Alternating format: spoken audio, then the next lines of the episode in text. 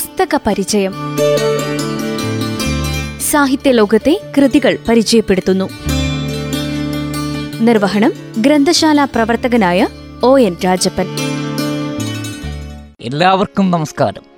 മലയാള ഭാഷാ സാഹിത്യത്തിലെ മഹാകവിയും കവിതാ ഹിമാലയത്തിലെ അഗ്രിമ സ്ഥാനീയനുമായ ശ്രീ വള്ളത്തോൾ നാരായണമേനോൻ്റെ ചില കാവ്യകൃതികളെ തൊട്ടുണർത്തിക്കൊണ്ടാണ് ഇന്ന് സഞ്ചരിക്കുന്നത്. കവിതകളെ സ്വാതന്ത്ര്യഗീതങ്ങളാക്കി മാറ്റിയ വള്ളത്തോൾ നാരായണമേനോൻ മലയാള ദൃശ്യകലാരൂപമായ കഥകളിയെ വിശ്വകലാദർശനത്തിൻ്റെ പീഠങ്ങളിൽ പ്രതിഷ്ഠിച്ച കേരളീയ പ്രതിഭാധനനാണ്. വള്ളത്തോൾ നാരായണമേനോൻ ഭാവത്തിലൂടെ എന്നതിലുപരി ഭാഷയിലൂടെയാണ് കാൽപ്പനികതയുടെ നിത്യവസന്തമായി മലയാള ഭാഷയിലേക്ക് കടന്നു വന്നത്. സംസ്കൃത ഭാഷയിൽ നിന്ന് അതീതമായി മലയാള വായനക്കാർ ദ്രവീഡിയൻ കവിതകളുടെ താളവും ശീലും മാധുര്യവും നന്മയും കിട്ടുന്നത് വള്ളത്തോളിൻ്റെ കാവ്യഭണ്ഡാകാരത്തിൽ നിന്നു തന്നെയാണ്. ഭാഷാ ചരിത്രം പഠനവിധേയമാക്കുമ്പോൾ ഭാഷാവരങ്ങൾ നേടിയ വള്ളത്തോൾ കവിതകൾ വെണ്മണി കവിതകളിൽ നിന്നാണെന്ന് മനസ്സിലാവും. പുതിയ സാഹിത്യത്തിൻ്റെ ലോകവും ചൈതന്യത്തെയും ദർശിച്ചത് ഭൗതിക സാഹചര്യങ്ങൾ അനുകൂലമല്ലാതിരുന്നത് കൊണ്ടാകാം. അതുകൊണ്ടായിരുന്നു സംസ്കൃത ഭാഷാ സങ്കേതങ്ങളുടെ നിയോ ക്ലാസിക് പ്രവണതകൾ തന്നെയായിരുന്നു വള്ളത്തോൾ കാവ്യസങ്കേതങ്ങളുടെയും ആദ്യ രൂപങ്ങൾ എന്ന് തന്നെ നമുക്ക് കാണുവാൻ കഴിയും. അത്തരം പ്രാമാണ്യങ്ങളെ പ്രഖ്യാപിക്കുന്നതാണ് വള്ളത്തോളിൻ്റെ ചിത്രയോഗം തുടങ്ങിയ കൃതികൾ എന്ന് തന്നെ പറയാം. കവിത്രയത്തിന് മുമ്പ് തന്നെ A R Raja Raja Varma, V C Balakrishna Panicker, K C Kesava Pillai തുടങ്ങിയവർ മലയാളത്തിലേക്ക് കാൽപ്പനികതയെ കൊണ്ടുവന്നു. കവിത്രയങ്ങളാകട്ടെ കാവ്യമണ്ഡലത്തിൽ കാൽപ്പനികതയെ ഉറപ്പിക്കുകയാണ് ചെയ്തത്.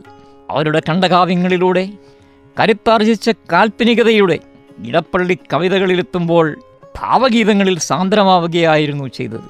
കവിതയിൽ നിന്നും ജീവിതത്തിൻ്റെ സ്ഥലാശയങ്ങളെയെല്ലാം നിഷ്കാസിതമായി കവിതയിലെ ജീവിതം ഒരു വികാരം, സ്വപ്നം എന്നതിൽ രൂപത്തിലായത് നമുക്ക് കാണുവാൻ കഴിയും.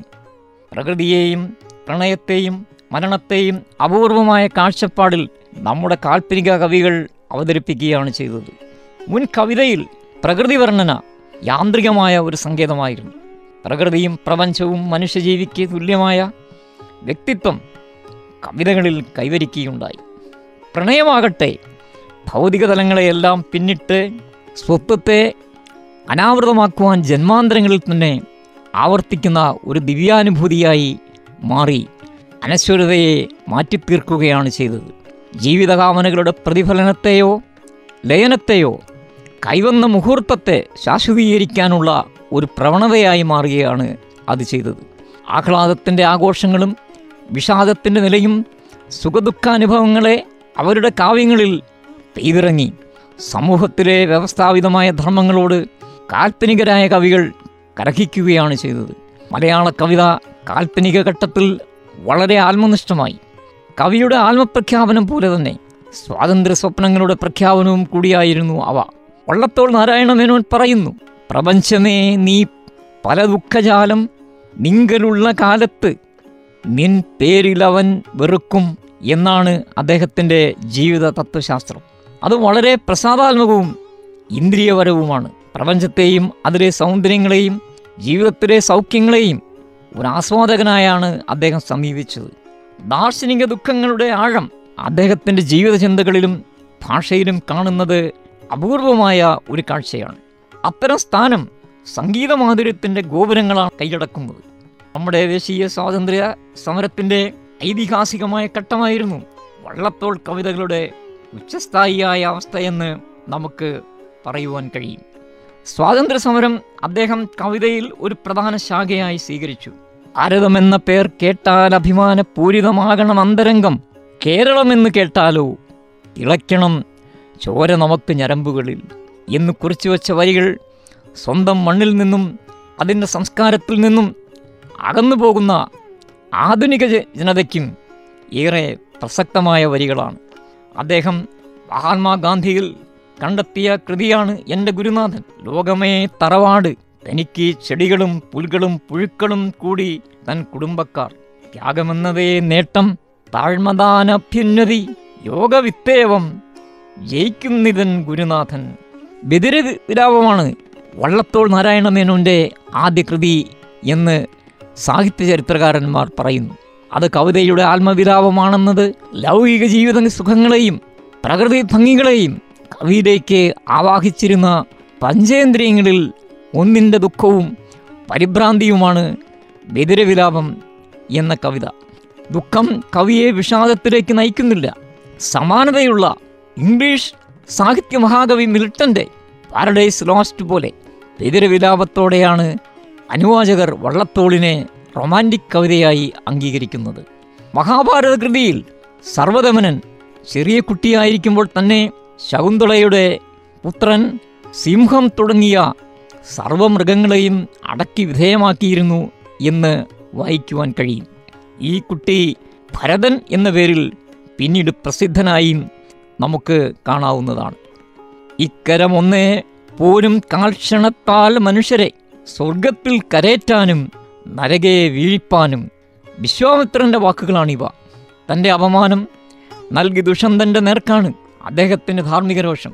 അച്ഛനും മകളും എന്ന വള്ളത്തോൾ കവിതയിൽ കഥാസന്ദർഭങ്ങൾക്കിടയിൽ കവി കയറി വന്ന് സംസാരിക്കുകയാണ്. അപത്യവാത്സല്യമേ വശിയും വശകന്റെ ആശ്രമത്തിൽ ദുഃഖത്തിൻ്റെ പ്രതിരൂപം പോലെ പ്രത്യക്ഷപ്പെട്ട യുവതി ശകുന്തളയാണെന്നറിയുമ്പോൾ വാത്സല്യം കരകവിഞ്ഞ് ഒഴുകിയത് കാവ്യത്തിലെ മനോഹരമായ സുന്ദര മുഹൂർത്തമാണ്. ഒരു ചോദ്യം മഹാകവി വള്ളത്തോൾ നാരായണമേനോൻ കാവ്യകൃതിയുടെ ഉള്ളിലേക്ക് കയറി വന്ന് ചോദിക്കുകയാണ്. ഞാനൊന്ന് ചോദിക്കട്ടെ സാദരം മഹാമുനെ, ധ്യാനത്തിൽ ഉൾച്ചേരുന്ന സച്ചിദാനന്ദം താനോ?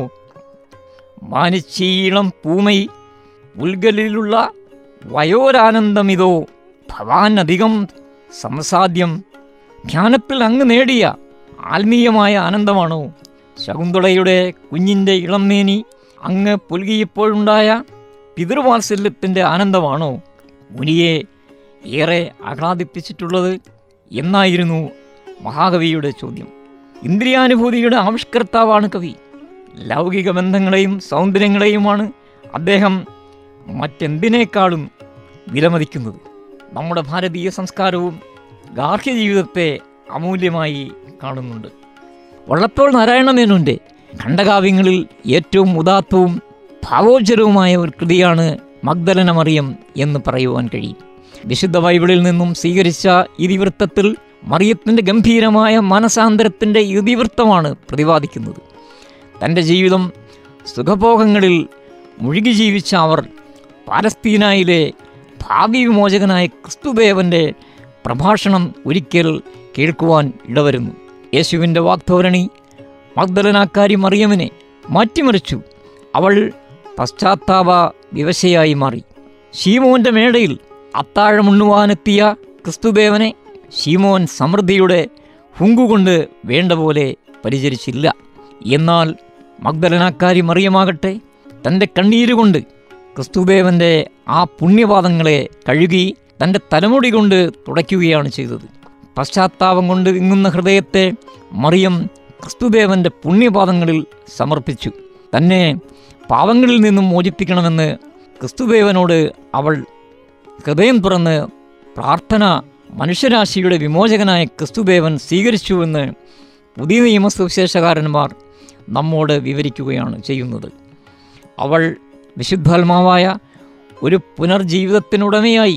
ഇവിടെ മറിയമിൻ്റെ മനസ്സാണ് ഈ കാവ്യത്തിൻ്റെ പ്രതലമായി വള്ളത്തോൾ നാരായണമേനോൻ തിരഞ്ഞെടുത്തത്.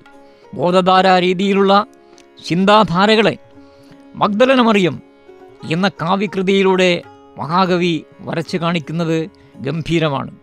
ശീമോൻ്റെ ഗർവ് യേശുദേവൻ്റെ കനിവാർന്ന രൂപം, മറിയമ്മൻ്റെ പ്രാർത്ഥന തുടങ്ങിയ കാവ്യഭാഗങ്ങൾ മനോഹരമായി മഗ്ദലന മറിയം എന്ന കാവ്യകൃതിയിൽ മഹാകവി വള്ളത്തോൾ നാരായണമേനോൻ പ്രതിപാദിക്കുകയാണ് ചെയ്യുന്നത്. കുമാരനാശാൻ്റെ കരുണയും ഉള്ളൂരിൻ്റെ പിങ്കളയും പോലെ സാധർമ്മം പുലർത്തുകയാണ് മഗ്ദലന മറിയം എന്ന ഖണ്ഡകാവ്യം. വള്ളത്തോളിനെ ഭാവഗീതങ്ങളുടെ സമാഹാരങ്ങളാണ് സാഹിത്യമഞ്ജരികൾ. കവിയിലെ കാൽപ്പനികനെയും ദേശീയ ഗായകനെയും സ്വാതന്ത്ര്യപ്രേമിയെയും പ്രതിഫലിപ്പിക്കുന്നത് സാഹിത്യമഞ്ജരിയിലെ കവിതകളിൽ കൂടി തന്നെയാണ്. ദ്രാവിഡത്തിൽ ഭാഷയെ ഉറപ്പിച്ചു എന്നതാണ് വള്ളത്തോളിൻ്റെ മഹത്വം. ഖണ്ഡകാവ്യങ്ങളിലും സാഹിത്യമഞ്ജരിയിലും ഭാവഗീതങ്ങളിലുമാണ് കാൽപ്പനികതയെ അദ്ദേഹം പൂർണ്ണമായും മലയാള കവിതയിൽ സാക്ഷാത്കരിക്കുന്നത്. എല്ലാവർക്കും നന്ദി, നമസ്കാരം. അടുത്തയാഴ്ച വീണ്ടും കാണാം. പുസ്തക പരിചയം സാഹിത്യലോകത്തെ കൃതികൾ പരിചയപ്പെടുത്തുന്നു. നിർവഹണം ഗ്രന്ഥശാല പ്രവർത്തകനായ ഒ എൻ രാജപ്പൻ.